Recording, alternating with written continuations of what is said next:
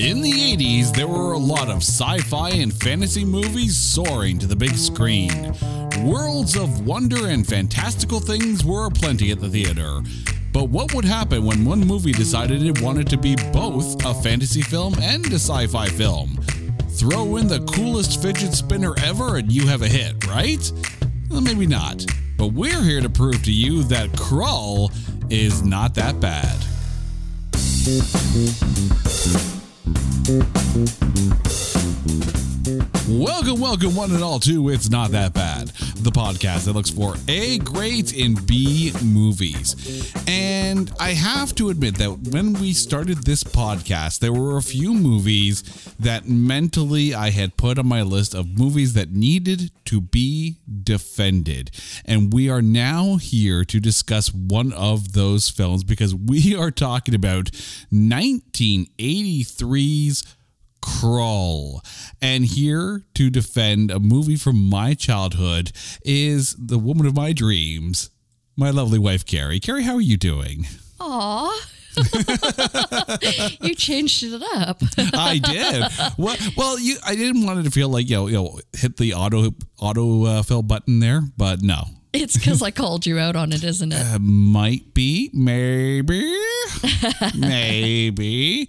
Now, okay, so I have to admit that growing up, this film when it was on like you know first choice super channel like those those movie channels back in the day i watched it ad nauseum. I had the book. I wish i had the glaive so when I begged you, I mean, mentioned this movie to you, um, what were your thoughts on Krull? Had you ever seen it before we watched it for this show?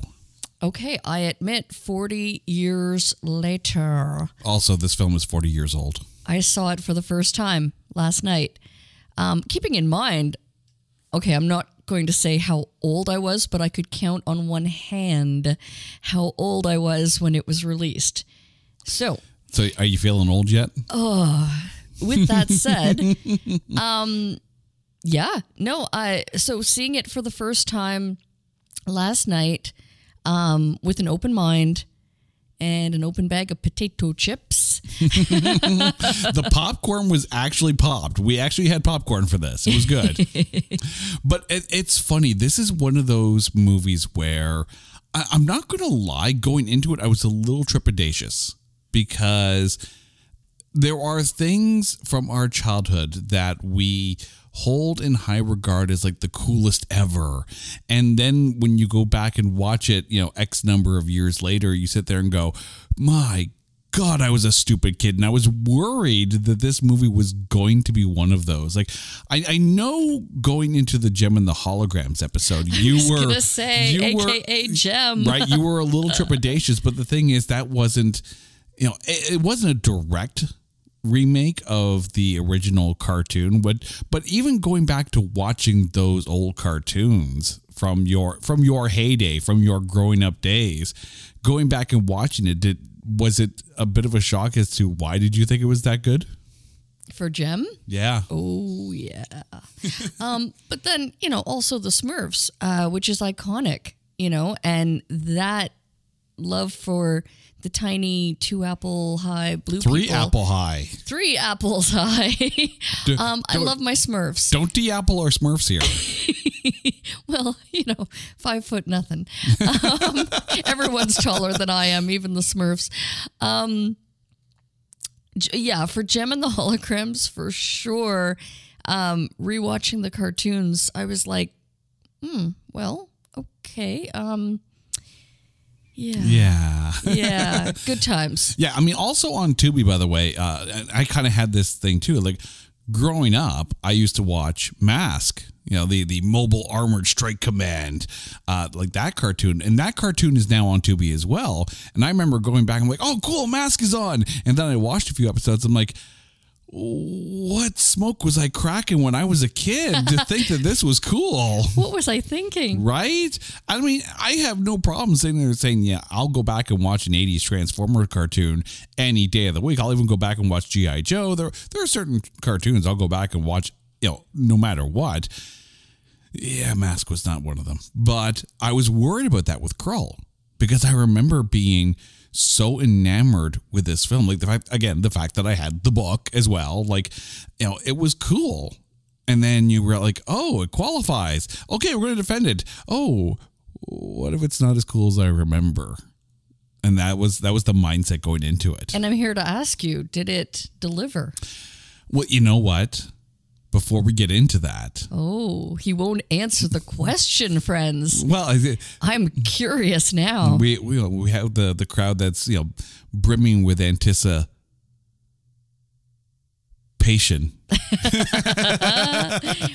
Rocky horror fans are now sitting there going, "I approve, I approve." But before we determine whether Krull lived up to my my young childhood hype, it's time to take this 1983 sci-fi fantasy epic and trailerize it. Krull. It is a world of knights and warriors, princesses and wizards, of noblemen on mighty steeds. The only thing missing is an alien horde that screeches worse than Starscream, led by a demon lord with a serious case of pink eye. Ken Marshall is Colwyn, a dashing warrior who must race to save his bride to be Lissa from the Beast. A monster so generic they didn't even bother giving it a name. In his quest, he'll use the glaive, the bastard love child of a ninja throwing star and a fidget spinner. But he'll only use it once, thereby making it as used as the average modern day fidget spinner. Grab your swords and spears. It's time to storm the fortress and crawl. Rated PG for Precious Glaive. Um, how many times did I say glaive during that whole thing? like this this was one of the things, right? This was the glaive is one of the coolest weapons in sci-fi and fantasy films in my opinion of all time. I would say you said it as many times as he tried to use the Jedi Force to release it from being stuck in that Yeah, gooey exactly. substance. I don't Wh- know. which is about three times, I think. but but I mean, there's the thing though, right? Like back in the day, you know, you could always tell it was either you had the coolest ship or you had the coolest weapon. You know, not every film got to be Star Wars and have the coolest ship and the coolest weapon, but the glaive is was so iconic. Like, it was even in Ready Player One when that movie came out. Like that's that's how much of an icon of 80s cinema that one weapon is. The rest of the movie, most people will be like, "Oh, Krull, uh, uh, the, the, there were aliens and and guy with a sword, but there was the glaive." Was it not one and the same though? From the opening sequence, Mm-hmm. was it not a ship flying through the sky, or was it So that was that was the Black Fortress, and not it, to scale? not not to scale. No, that was the Black Fortress, and the Black Fortress came to Krull to conquer the planet, and then it would you know magically appear and disappear into different parts. So you know, for a ship that has teleportation power, apparently, apparently they have to fly their coach to get to the planet. But, but yeah, exactly. Oh, the, there's a few things where we have to sit there and go, hmm. There, there was an easier way to write around this. I clearly needed the Coles Notes version or to have read the book. I think I still have the novel kicking around somewhere, like at the the adapted screen, actually written by Alan Dean Foster. So it's possible I still have that. But let's get into who's in this film. This film stars Ken Marshall, Lysette Anthony, Freddie Jones, Alun Armstrong, a young Liam Neeson, a younger Robbie Coltrane, Bernard Bresslaw, David Battley, and John Welsh. Uh, it should be noted, though, that Lysette Anthony's voice was actually overdubbed by Lindsay Crouse, and you know apparently for a more American accent. And Robbie Coltrane's voice was also overdubbed by Michael Elphick. But I, would- it's funny he actually nailed Robbie Coltrane. Was it? Yes, apparently according to Mind blown. According to IMDb, right? This film is directed by Peter Yates. It's actually the only fantasy film he's ever directed. Uh, he also directed Bullitt, by the way. This film, however, did get some acclaim at the Saturn Awards that year. It was nominated for Best Fantasy Film. It lost to Something Wicked This Way Comes. James Horner, who was the score composer for this film, was nominated three times that year at the Saturn Awards for Best Music from a Film. It was this, and then it was Something Wicked This Way Comes. Both of those lost to his eventual win for Brainstorm. So it's like spin the wheel. You have three chances to to win James Horner. This is you know Krull was not the one he won for, even though I think the score is actually quite epic in this. I was actually really enjoying the music. Um, also, Anthony Mendleson uh, was nominated for Best Costumes for this movie. He lost to Return of the Jedi. At the Avoriaz International Fantastic Film Festival, Peter Yates was nominated for the grand prize that year, did not win. However, however, this film, Krull, Piece of My Childhood, won the Worst Picture Award at the Stinkers Bad Movie Awards in 1983. So, What was it up against? uh, I know Porky's 2 was one of them. Like, I, in looking at the list, I'm like, Krull is so much better than all of these. Not, not in a, in a bad movie way, but in a good movie way. Like, how, I don't know how you have a film that's nominated for Best Fantasy Film at the Saturn Awards, admittedly not win, but then win the Worst Picture Award at the Stinkers, which, I don't know. Part of it might have been the budget. Could it also not have been the ridiculousness of I, I mean, I, I don't know if I'd call it ridiculousness per se. That's a great word, by the way. good word usage. It is good word It's usage. gooder word usage. Your your English fine is much better, much gooder. but I mean, okay, l- let's call this out right now before we get to the the budget and the the, the critic score because this will kind of lead into this. Yes, this film is very much almost uh, cut and paste from the hero's journey. The hero's journey, of course, being you know the the the standard of storytelling that so many fantasy and sci-fi films have taken in order to be able to write their script. I mean, Star Wars is the hero's journey. You know, you could take a look at Legend as being the hero's journey. Like this is definitely the hero's journey. Like almost cookie cutter. Like you know, remove template name, add add you know name with no vowels. You know, that's kind of how it feels. And yes, you know, some critics and some some tradespeople at the time basically called this Excalibur meets Star Wars, and they're not wrong in that. It it does feel almost like they took a look at the films that did well in both genres. Said, okay, we're going to take a little bit of this, a little bit of that, a little bit of this, and and and Frankenstein it together into one movie, and you know, make it a quest. It's formulaic. Do you know what it made me think of? Is Robin Hood Um, men in tights. Men in Tights? Yes.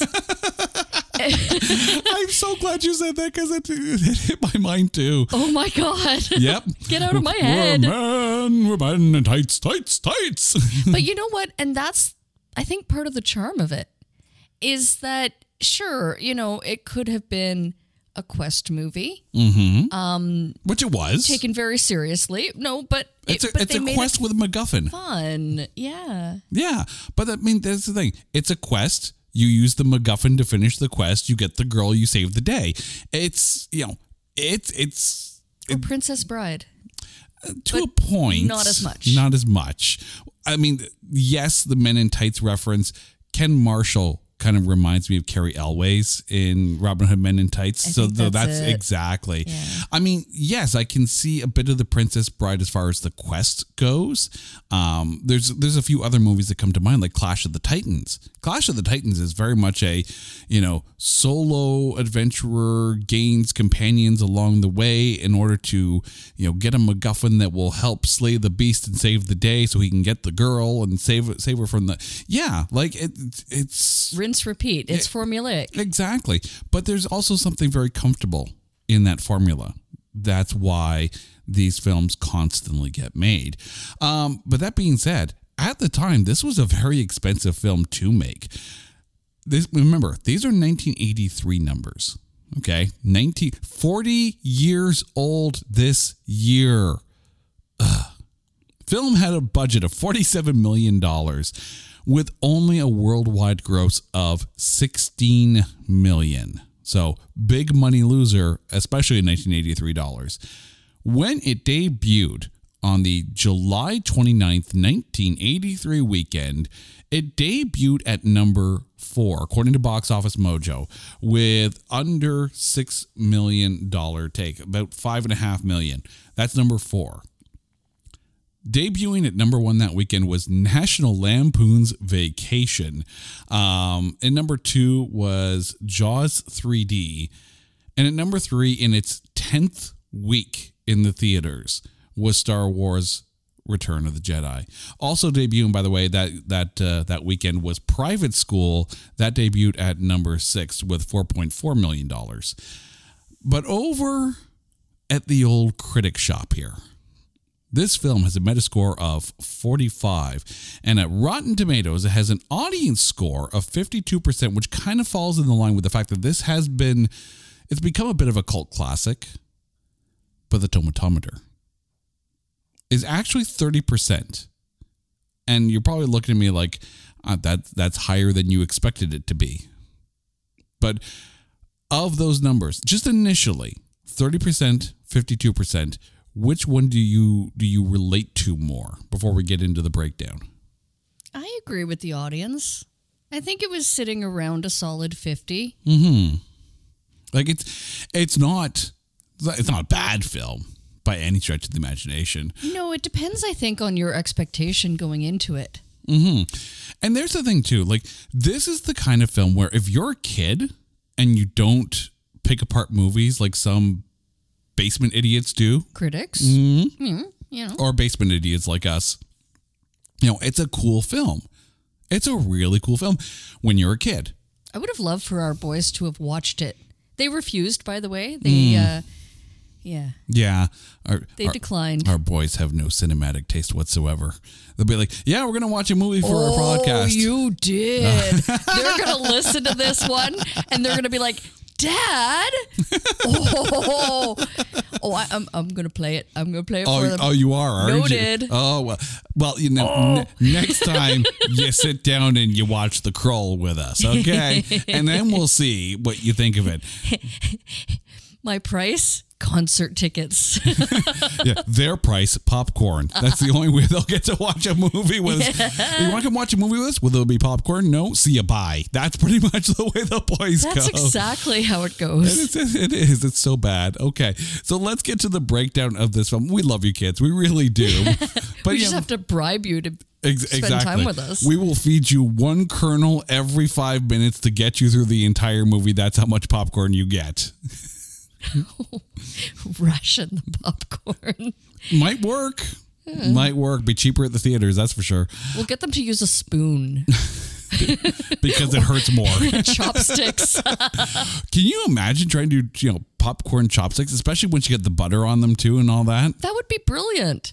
Thank you, She Hulk. Yeah. That, okay. Okay. The cheesy idea was absolutely brilliant. Oh, it absolutely was. Unless you're clumsy with the chopsticks, then you're breaking every cheesy in half. Also, thanks, She Hulk. But yeah. Yeah, it makes me wonder how She Hulk didn't like completely smash the. Do you think She Hulk gets pissed off with herself when she can't actually work the chopsticks to get the, uh, the the the cheesy, and then Hulks out because she can't get the cheesy with the with the chopsticks? Well, it was before she was She Hulk. Ah, yeah, I know, but to, to try it now.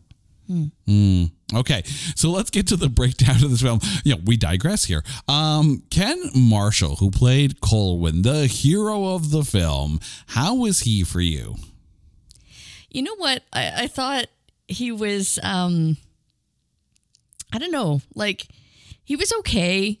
Um He was obviously um he caught the eye of the princess. Um but I didn't find that he was really all that special. You know, like It's a tad ineffectual, a little tepid. I mean, you know what though? Um, to his credit, um, he was an excellent fighter, which Mm-hmm. would apparently make him a bad husband. But he did go through quite a lot to uh, Yeah, I- save his his you know newly wed wife. So. Um, I, I just have to say though, it's it's like a full scale invasion on your wedding day. Mm. That's ironic. Don't you think?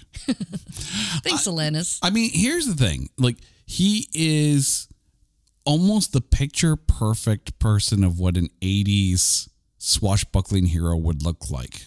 Right, I You know- agree. You know, he- he's got the beard, he's got the the flow with the hair, and the shirt's open to show off the chest hair. Like, like he looks like And your typical. abs. Oh, yeah. Well, he actually apparently trained quite a bit for this, including horse riding and fencing, and tried to pattern his portrayal of Colwyn after Errol Flynn. And you really see a lot of that, especially when the Slayers first attack the castle and they take uh, Lissa away. He clearly put in the work. He did. And you know, and going back and again, this is where like the the fear of the rewatch comes in where it's like I love this film as a kid. Oh crap, I'm to dissect it now and I'm probably not to like it as much as I did. Um we'll get there in a bit. But there's the part where he breaks down because Lissa's gone and the old man's about to leave him behind because well, you know there's the line that uh, that Ynyr says it's uh, you know I, ca- I came to find a king I found nothing but a but a child. And it's like a little overacty there but through the whole thing there's there's a swagger to Colwyn. And it's not like he's he, he's very much a in this film Saturday morning swashbuckling. Um, you could see this portrayal almost in like the old black and white serials of like the old like Flash Gordon that they used to have at the at the theaters. Like it's a classic cinema performance in a modern day fantasy sci-fi film. And I think if you if you go into it thinking, you know, like the old Flash Gordon serials, you're going to see a really good inspiration out of this. It's it's it's like a swashbuckling Flash Gordon, and I kind of don't hate that on this. I agree. I Mm-hmm. agree. I think he, he did he did well with it. You know, It's for the genre, it makes sense. Like you you could see him with that look being tapped to do like more, you know, romantic drama films in the 80s, like that kind of stuff. But but he brought a very debonair air to Colwyn and given the the sweeping orchestra and the landscape and the you know the grandioseness of the of of the concept of the storyline and the setting that they've they've placed the world of Crowland, he kind of fits it well. You know, we we kind of jo- joked a little bit about Cary Elwes, but I, did I really didn't hate Ken Marshall in this as Colwyn. Let's move on to Lysette Anthony who of course played Lissa. Now, by the way, if the name Lysette Anthony uh, doesn't ring a bell to you, I'm going to make a very Canadian reference here because we are a Canadian podcast. But if you want to know who Lysette Anthony is, you need to go to the music videos of Bryan Adams back in the Reckless days because she's the girl in Summer of 69. She's the girl in Heaven. She's the girl in Run to You. So, yeah, Lysette Anthony was a video girl for Bryan Adams in like 84 and 85 that's awesome. right? You know, Canadian represent here. Um, I have thoughts on Lissa, but I want to hear what you thought about Lysette Anthony first, I thought she was adorable. Mm-hmm. Oh my god, I absolutely love her hair. right?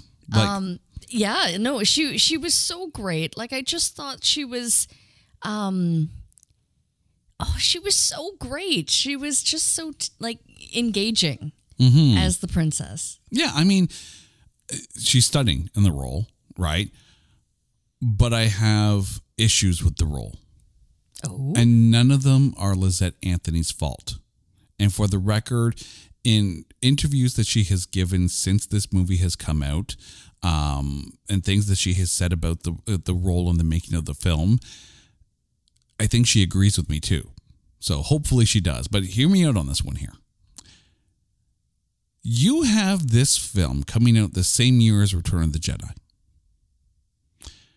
where you got Princess Leia who is one of the most badass female movie characters of all time. Agreed.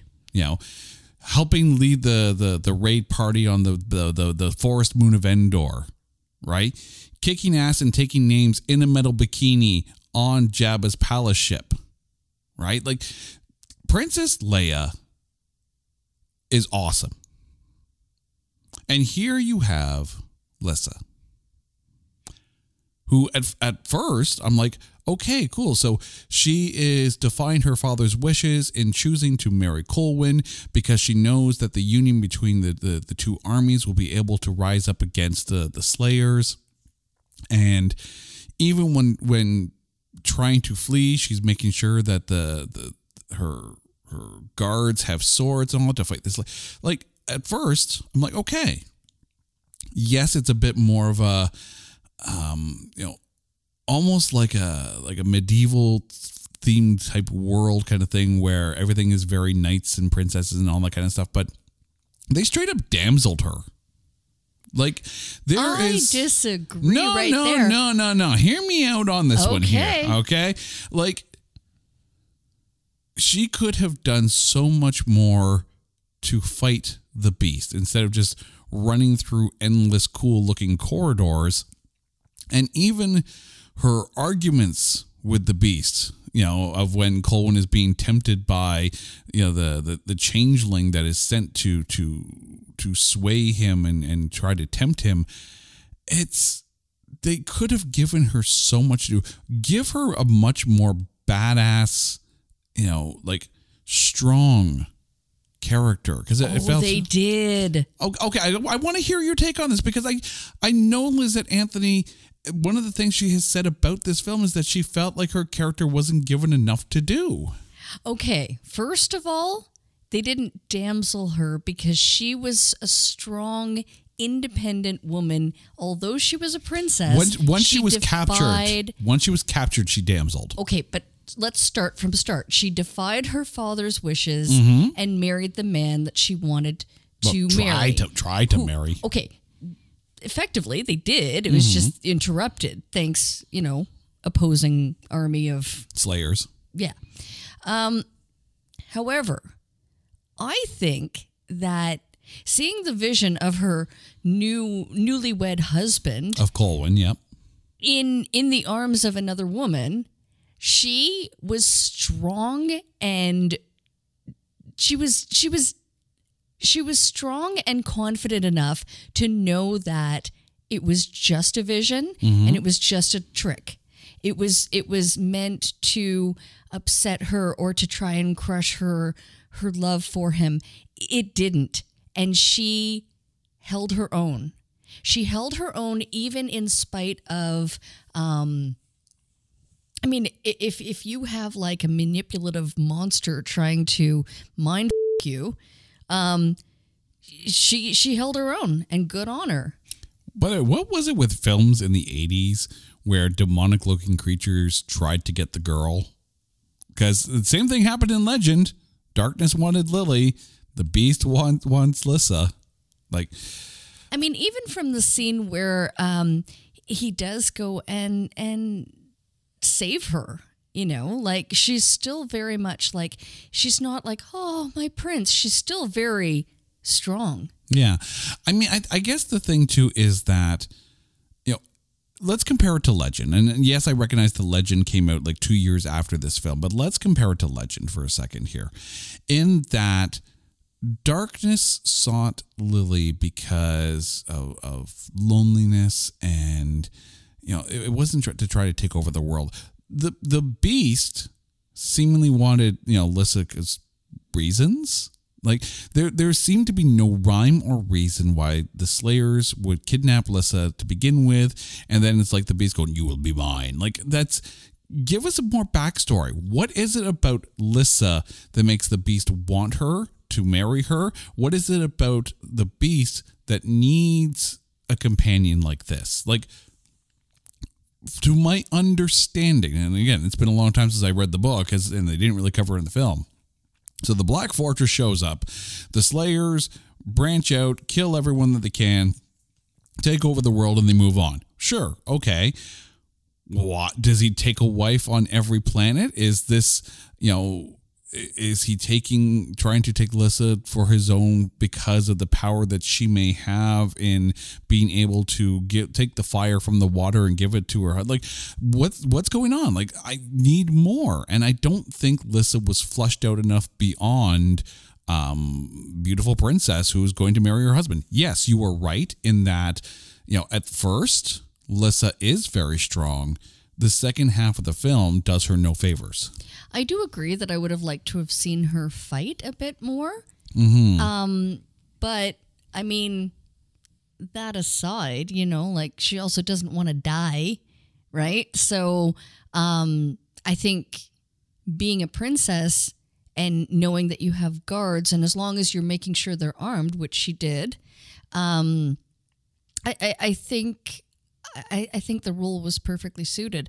Um, as far as why her, um, would it maybe not to take over the kingdom? Is that not? But the but then the question is like, are there no women on Colwyn's side of the planet? Like it's, I get reasons, I understand it, but I mean, let's be honest. Aside from you know the the the widow of the web and the occasional or the many wives of of Liam Neeson in this, you know, we don't really see many female characters. So, I mean, I guess maybe royalty, whatever the case may be. And we also don't know how long the Black Fortress has been on Krull at this point in time because all we see is the Black Fortress landed. And then all of a sudden, everyone's like, oh, we got to get married because we need to combine the armies and fight the Slayers. So, know, it kind of skips a little bit of backstory there. Hello, Pantheon podcast listeners. Christian Swain here to tell you more about my experience with Raycon earbuds. Our family now has three pairs of Raycon earbuds around the house, and my wife just grabbed a pair of the Headphone Pros to replace some headphones from a company that was double the price. And yes, she loves them. Now, if you haven't pulled the trigger on a pair of Raycons, or even if you have, but you're in the market for another pair because they're just that good, well, now is the time to check them out because they just launched their upgraded model of the best selling everyday earbuds.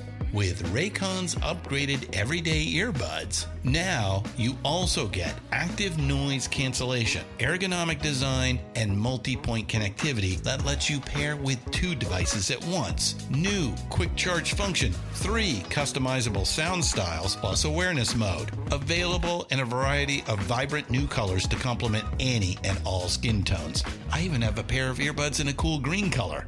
I have tried just about every earbud known to humankind, and these Raycons are fantastic.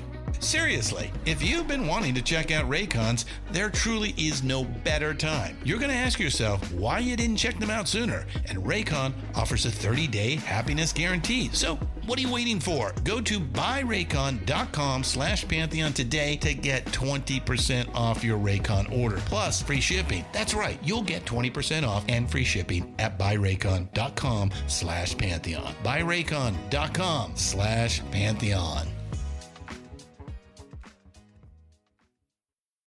Hey folks, Steffan Chirazi and Renee Richardson here from the Metallica Report. And we are proud members of the Pantheon podcast family, where the best of music and podcasts unite. We've got something pretty cool for you. We're giving away an exclusive Metallica merch package worth over $250. That's a whole lot of scary guys, skulls, M72, and other sought after Metallica swag. And we've made it easy for you to win. Follow and share the Metallica Report, and you're in the game. Go to pantheonpodcast.com slash Metallica, enter your email, and hit that button to be entered to win. And just like that, you're eligible for our monthly exclusive Metallica merch package. And guess what, rockers? You can enter every month. So just do it. And while we love our global brothers and sisters, the lawyers won't let us ship outside the U.S. Uh, let's move on to Freddie Jones as Ynyr, the old man who comes down from the hill to help Krull, you know, fight, find his way to the Black Fortress. How was uh, Freddie Jones for you? He was good. He was so, you know what? Um, what an enjoyable actor. He played it very well.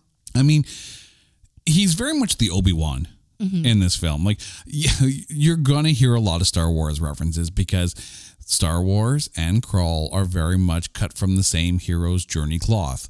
Um, I, I do. I love I love Freddie Jones in this. I think he's great. How was he all knowing though? Well, I mean, that's the there's the thing, right? this is why I, I mentioned that, you know, in talking about Lyssa, that the Black Fortress just comes down. We don't know how long the Black Fortress has been there. So we don't know if the Slayers and the Beast know about the political hierarchy of the different kingdoms on Krull. Ynyr comes down from the mountain, apparently. This is what Krull says. Oh, sorry, this is what uh, Colwyn says.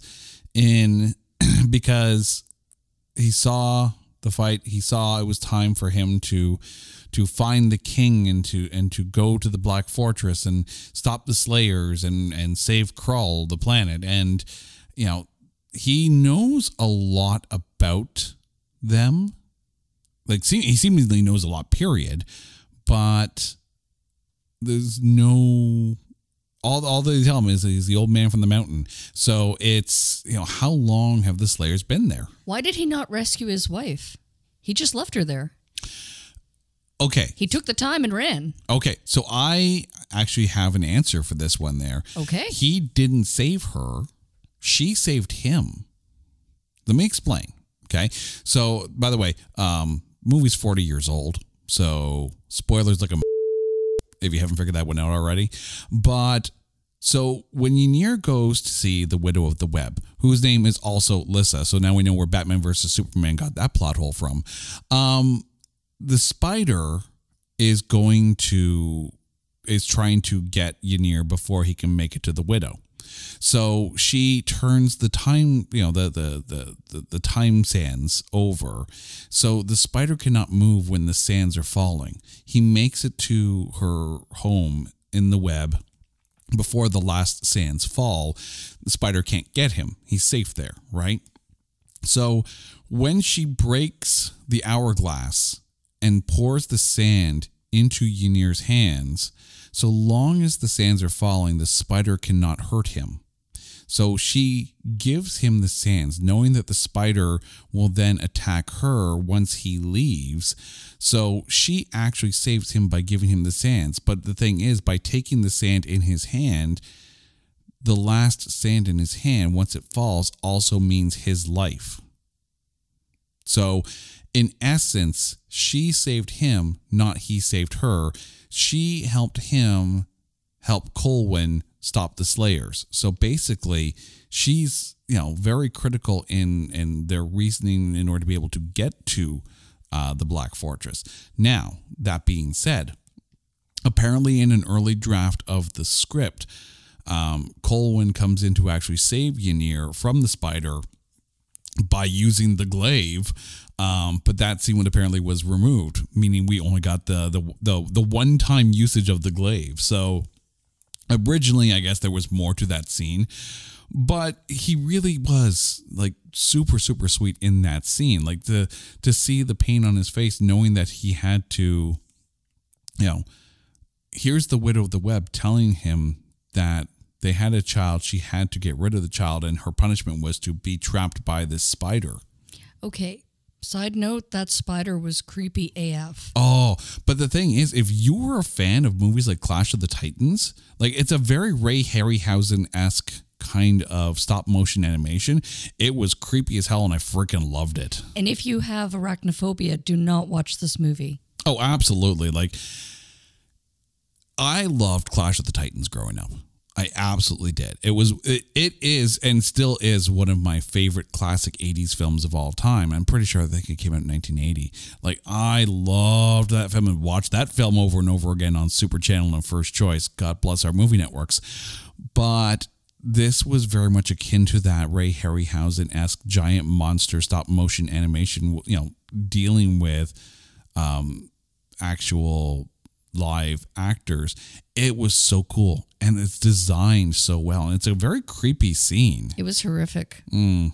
Like, I don't have issues with spiders, but I swear if I ever saw that thing coming at me, I, uh, yeah. Yeah. Well, I'd it, run. It also doesn't help that like the little mandibles are also twitching kind of thing and and it's it's it's almost it transparent. It, yeah, exactly. Well, translucent, but yes. It's it's creepy. I love it.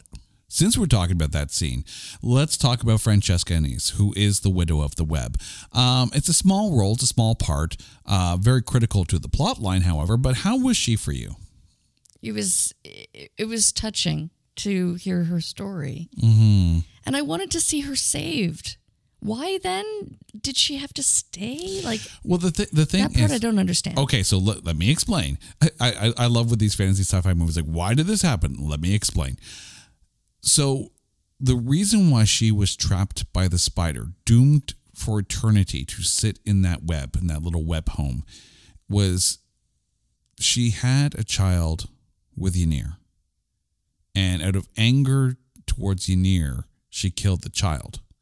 Her punishment in doing so was to be basically isolated from the rest of the world, trapped by this giant spider, never to leave the web. So she was the widow of the web. She acted out of anger against the child.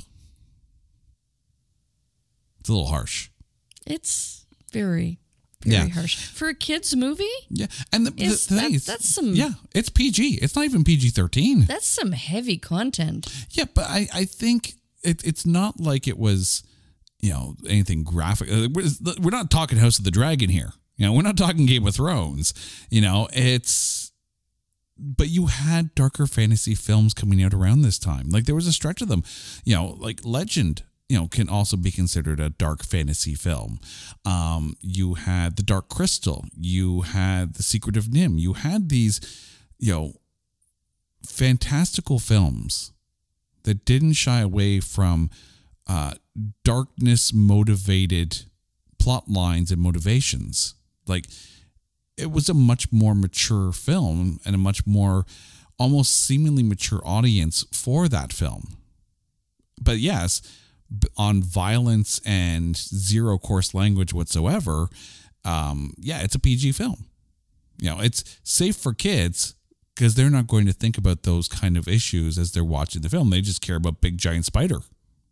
So I get it, but it also shows a maturity in the writing, at least at least as far as the motivations of Ynyr and the Widow of the Web. But let's move on to Alun Armstrong, who played Torquil, the leader of the thieves. How was he for you? Yeah, you know what? Um, I mean, all the actors were so wonderful. Um, I, I really went into it with no expectations, so um, there was nothing glaring. But what do you think? I mean, I like the fact that they didn't have the thieves as one of the, one of those, you know, once a thief, always a thief kind of mentalities. They weren't trying to sabotage Colwyn. It's it's almost like it's a the enemy of my enemy is my friend kind of thing. So they all know that the Slayers need to be stopped. They all know that the Black Fortress is the home of the beast. They all know the scourge that now sits upon Krull. And here's the new king because he's got the necklace, right? And he's offering them freedom. He's offering them trust. He's offering them, you know, a real life as opposed to wearing their shackles and, you know, knowing forever that they would be known as thieves. I almost liked the nobility of Torquil. At no point was there any of this, I'm going to kill you, I'm going to let you die, I'm, I'm not going to help you. No, no, he was along for the right. He was along to save the planet because the planet is the bigger issue, and saving it from saving Krull from the Slayers, you know, trumped any kind of malice that they may hold against the the king, you know, Colwyn's father for for imprisoning them. But then you also have, you know, the the band of ragtag thieves, which for the most part it's, you know, like scruffy looking nerf herders kind of thing. Yeah, I made another Star Wars reference, sorry. But in that scruffy group of nerf herders, you had a very young Liam Neeson and a very young Robbie Coltrane. So Liam Neeson is Keegan. How was he for you? He was great. He was a lot of fun. I, I will uh, say that as we're watching this film, Carrie leans over to me. She's like, "How is Liam Neeson getting better with age?" you did. You yeah, told- I straight up outed you on this one, out. right? For the record, But it's true. he's it's going true. to find you and he's going to thank you. he i don't know like you would you would tend to think that youth would be more in, endearing but no Nah, better with age he is a he is a fine wine of a man. Let me tell you.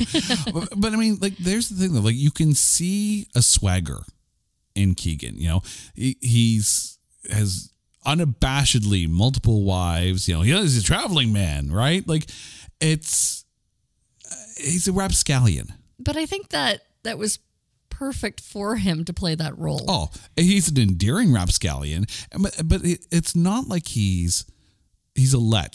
You know, he's not he's not like, oh, here's another town, here's another one of my no, no. He's part of the crew. He's he's you know doing something noble and trying to stop the Slayers, and he does, I think, genuinely love each and every single one of his wives because he does treat them very well. Like he he's very kind to them. He's very very endeared to them. At least that's the that's the part of Keegan that we see. It was just the forerunner to uh, Sister Wives. that douche with like what twenty wives? Uh, yeah, and no. Traveling man. but then you get Robbie Coltrane. Oh, as Rune. He was cute. you know what? Uh, I mean, as soon as I saw him and heard him, which by the way, if that was voiced by another actor, then wow. Yeah. Mind blown. But he was really cute. But I wonder if Robbie Coltrane's accent was a little too thick at the time. Um, but I will say this, and it's it's kind of funny watching this movie in hindsight, right? Because it's almost that you can see him workshopping what would become Hagrid in this role. Well, I mean, he had a horrible mustache. Horrible mustache. Oh my God. Could have done away with the mustache. and a really bad haircut. That is 80 chic right there, girl. Like, okay, I'm sorry, but if they're a traveling band of thieves mm-hmm. or, you know, scallions or I don't know, ruffians, mm-hmm. right? Who's who's like maintaining his due? Because his hair was freshly shaven mm-hmm. every scene he's in. And I'm like, hmm, oh, I'm not buying it. He looked like he could have been like security for Kid and Play. right. oh, oh, Hagrid. Um, I, I don't know. I don't know. I mean, I know they got sharp blades, so clearly they're they're doing their own haircuts there. I was I was so sad though when he met his demise. Mm. Yeah, I mean, not fair. I, I, will say that the characters that did die in this, you know, not the Slayers, um, but the main characters that did die, each of them, when it was their time, it felt like the right time for them to die, and it felt like a noble death for each and every one of them. Except for the aged gentleman. He yeah, but did nothing. He did nothing to deserve it. He was just sitting there, and then, like, I don't know, yeah. Wolverine, their claw man. So so that was a changeling. Clearly. Okay, so since since we're since we're there, let's talk John Welsh, who was the seer in this. By the way, this was his final film. Um, oh. so, um, and it's not a big role, but it's definitely one of those. I find it interesting, and I, I again, this is nothing against the actor. This is this is more of the writing. So you have the seer who's able to kind of see where the, the Black Fortress is going to be. Um, spoiler alert, he doesn't last long. But if Ynyr is supposed to be the old man from the mountain, what do they need the seer for? It, it's an interesting take too when the, the changeling comes in, kills the seer, then basically becomes the seer in order to be able to get Colwyn away from the group so he can try and kill Colwyn. So it, it's it's an interesting little play in in the quest of things. It, it did feel a little overdone, like like almost another person that you didn't need to introduce, just another step along the way. But I didn't mind him in this. Who was the thief that um, at one point Colin was walking with his hand on? Oh, that that was Torquil, Alun Armstrong, the leader of the. I just have to say what incredible kindness. It really struck me that one scene where um, he relieved Colin and started leading mm-hmm. um, him along. You know, it was like, wow, you know, like it, eh, eh, until that moment, that actor had absolutely no. Um, he wasn't on my radar at all. He was kind of like just a background. Yeah, he he. Even though he was the leader of the thieves, he hadn't really stood out for you at that point until right. that point. Right, but just displaying that genuine kindness was was really cool. Mm-hmm. Made him stand out. Two more characters I want to bring up here. Okay, the first one is David Battley as Ergo the Magnificent. Oh, I love him. Short in stature, tall in power, narrow of purpose, and wide of vision. How was Ergo the Magnificent for you? I loved when he turned into a beagle. oh, I loved when he turned into a was Ti- it tiny little pig? lion? Oh, the, the tiger, Yes, The tiger. Yeah. Yeah. Yeah. Um you know what though? He was very his character made me think Monty Python. Oh my God! I thank so thank God you wrote you said that because I actually have it written down here. This- I this- promise I didn't read his notes. it it feels like the role was written for Michael Palin. it was it was very um It was very Monty Python esque. Yeah, Mm-hmm. I mean, I I do appreciate that in a in a dark fantasy film, which I think this kind of wanted it to be. You need comic relief. You know, like again, going back to Legend. By the way, uh, if you haven't listened to our Legend episode, please by all means go back and listen to that one. Um, you had you know Billy Barty as the you know as one of the the the, the trolls and, and a little bit of comic relief there, and you need a breather. Otherwise, it's just all all action and doom and gloom. You need you need a laugh. I mean, th- this is Avengers 101 here. You need a laugh in all the action and all the doom and gloom, and Ergo the Magnificent was definitely that. Um, it does. It it felt very Monty Python esque, which I find funny because the reason why apparently they had Lysette Anthony's voice overdubbed was that they felt apparently, according to IMDb, that an, an unknown American actress would go over better in the box office than a British actress. So that's apparently why they overdubbed her voice. I don't see why. I don't. I think she was wonderful, but you know, you have a very, a very, a very British Ergo the Magnificent in this, but it fits well. It does. Uh, and then you have Bernard Bresslaw, who was the Cyclops. Now, first things first, the makeup for the Cyclops was so well done. It was. I found myself wondering, like, where's his eyes? How does the actor see Right? out of what would be, I guess, prosthetics, the mask? I don't know. Yeah, like it's it's all practical makeup. The fact that the eye is blinking and the mouth like the Cyclops looks freaking cool, right?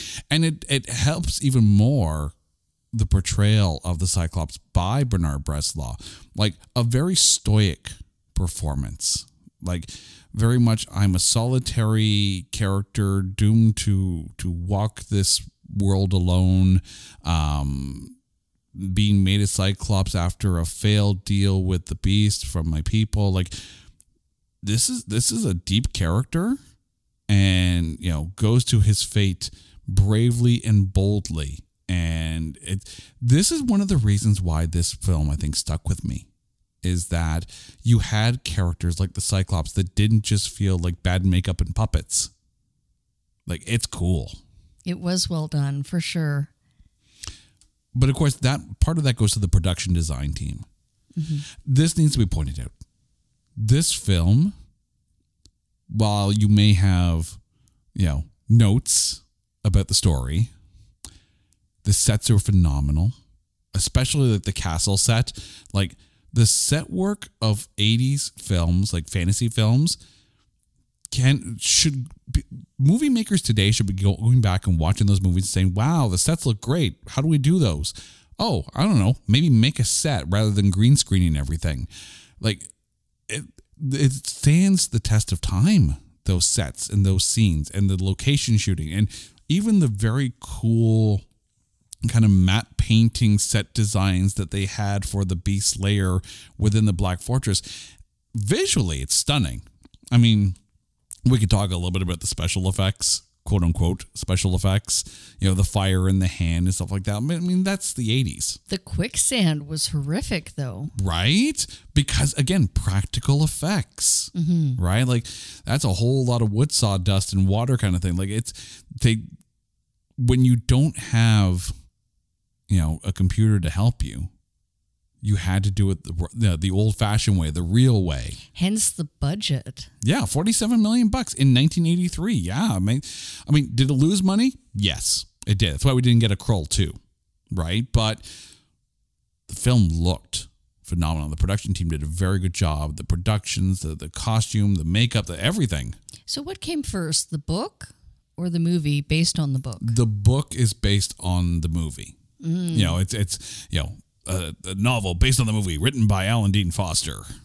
So yeah, it's one of those. By the way, um, and then we get to the glaive. The glaive. The coolest thing about this movie is the glaive.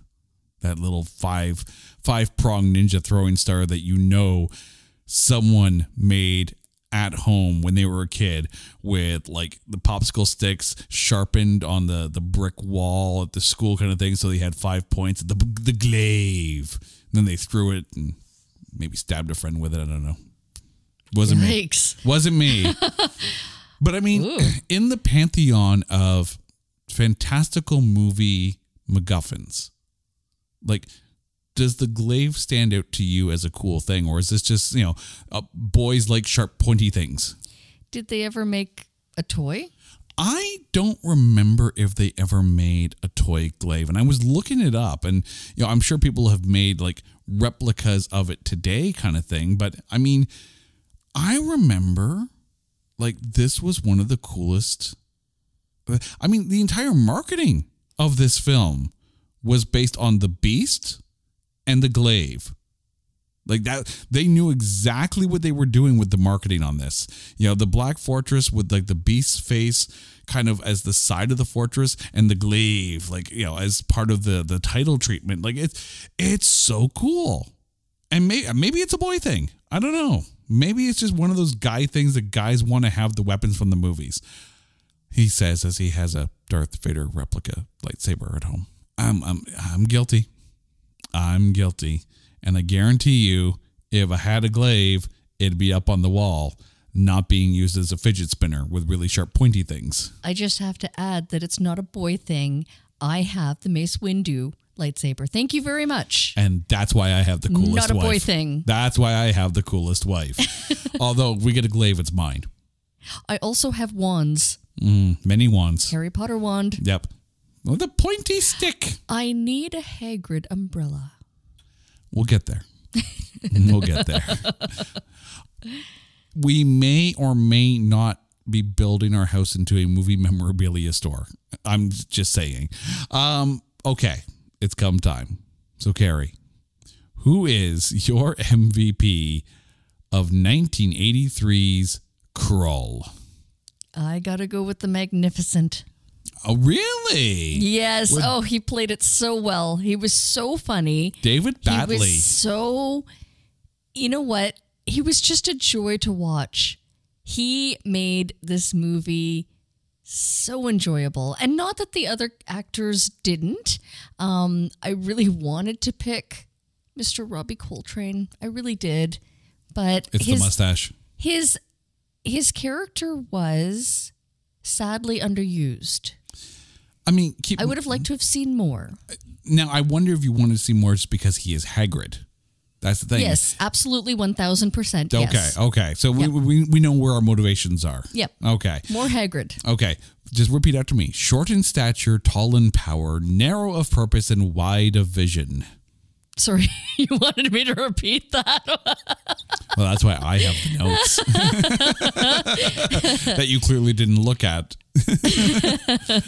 I mean, I can I can totally appreciate the short in stature. Okay. But but yes, David Battley is Ergo the Magnificent, your MVP. He was brilliant. Not my MVP. Who? My MVP, and you can probably figure this out by now from the way I've talked about him, was Freddie Jones as Ynyr, the old man down from the valley, like the the Obi Wan of the film. Like, yeah, Ken Marshall was good for what he did. You know, Lysette Anthony um, was good in what she did, given the role that she had in the second half of the film. It's Ynyr for me. It's as the guide, as the almost the driving purpose, as as the the moral compass for Colwyn. Ynyr made things happen, and I think it's also the scene too with the widow of the web, right? To see the pain, to see the forgiveness, and to, you know, accept the sacrifice from his widow in order to be able to to tell Colwyn where the Black Fortress is, and his character really had a full arc, like a full, true, genuine arc. And you know, again, Obi Wan, right? Obi Wan died to make sure that Luke could save the day. Ynyr died to make sure that Colwyn could save the day. It is again the hero's journey to a T. Carrie, thank you. Wait. Uh-oh. You are not off the hook that easy, sir. I, I tried. I know. and now I'm calling you out, man. Uh oh. Okay. Squirrel. The rewatch versus a young Jason watching this movie as a child. Go. All right. It makes sense to me why this film resonated with me so much back in the day. It's fantastical. It's got cool weapons. It's got, I mean, the Slayers, you have to agree with me, the Slayers do look cool and have much better aim than stormtroopers. They actually killed people. Um, the rewatch, and as much given also what I do for a living, which is I am a video editor, um, it takes some of the magic out of it. But I still, I would put this up there with the 1980 Flash Gordon film, in that Oh. Ah, Flash. Ah. In that, yes, it's a little camp. Yes, it's a little formulaic. But damn if I don't still enjoy it. Right? It's still the swashbuckling adventure that I remember as a kid. I can't unsee the bad special effects in this day and age but because most of it is practical and because most of it is um, done through camera trickery as opposed to you know relying on you know bad you know yeah the green screen kind of shows a little too not gonna lie but i can overlook bad shoddy 1980s green screen i can because the matte paintings the set design were so well done to begin with it looks like a 1983 film, but I still appreciate it. Even if I do see the flaws, but I embrace the flaws, if that makes sense. It hasn't lost its luster. I can safely say that. Am I going to go watch this every night? No. But if it's on, I'm going to sit down and watch it. And, you know, I don't know if it's the kind of movie our kids would sit down and watch Sadly, no. but I also don't see it being a movie they would beg us to turn off. You know, it'd be like, "Oh, you guys are doing that? Okay, you can go ahead and watch that." You know, it's it's not like they'd be coming in and seeing us watch some, you know, rom com type films. Like, oh, they're kissing, turn it off. Carrie, thank you so much for joining me on this trip down amnesia lane for me. Uh, by the way, if you want to watch Krull, I don't know if it's on any streaming site, so you're going to have to find a way to watch it, but it is definitely worthwhile watching. We actually watched it because we're in Canada. It's currently on demand from Hollywood Suite, so if you can get that subscription service, by all means, definitely do that. Until next time, you guys know the drill. If there is a movie out there that is unfairly maligned or you think is so bad that there's no way in heck that we can find anything good to say about it, hit us up on Twitter at Not That or head over to our website at notthatbadcast.com. Let us know, drop us a line, and we will watch it, we will dissect it, and we will find the good things to say because we are looking for those A grades in B movies. Until next time, she's Carrie, I'm Jay. You guys are awesome. This is It's Not That Bad. Take care.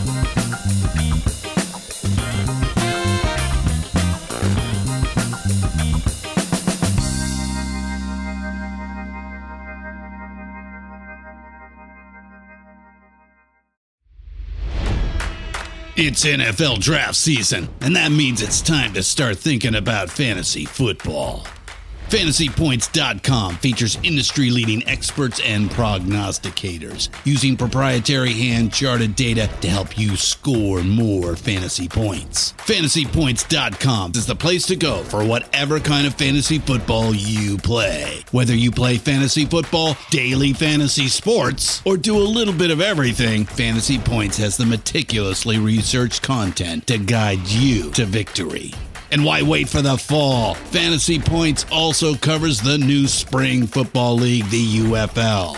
Join the guru, John Hansen, Scott Barrett, Joe Dolan, and other massive names in the fantasy football universe with an exclusive offer. Use code Pantheon for 15% off any fantasy points package, including the all in package, with access to every article, tool, and data nugget that Fantasy Points has to offer. That's fantasypoints.com and code Pantheon for 15% off at Fantasy Points. Fantasypoints.com. Code Pantheon. Score more fantasy points.